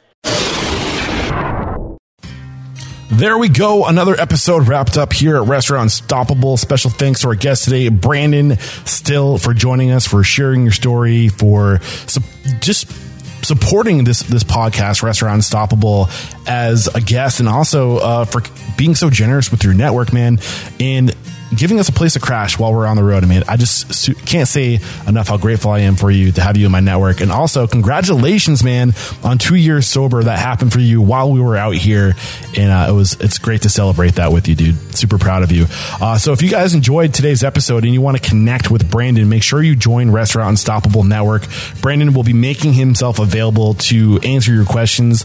Maybe you have questions around ordering and that process of ordering and increasing your bottom line, and how you can do that. Brandon is a great person to go to for that subject. So be sure to join us in the network. We haven't selected the exact date and time yet, but he will be joining us for sure, likely around 2 weeks after this episode goes live. Also in the network this week, we have our book club. So if you guys are interested in covering the books that our guests are recommending, be sure to join the network, to be a part of the book club, and to have dialogue around these books. We also have Coffee with Eric, as always, every Tuesday. I'm making myself available for you. The network's available for you to be a shoulder to lean on, or to cry on, or just to kick around some ideas. We're there for you. Also, I'm using that time to listen and to serve you and to create content based around your needs. So if that sounds interesting, come hang out. We have a lecture on Wednesday at 3:30. Correction. We have the author Meredith Sandelin joining us of Delivering the Digital Restaurant, in her take on the future of restaurants, specifically when it comes to the digital aspect of restaurants. So if you want to be a part of that conversation, that is, again, Wednesday at 3:30 p.m. Eastern. And then Corey Manicone is joining us Thursday at 3 p.m. to reflect on his episode in the world of delivery. So if you have questions around delivery, we'd love to have you. And that's it for this week. Thank you guys so much for sticking around this long. And until next time, peace out.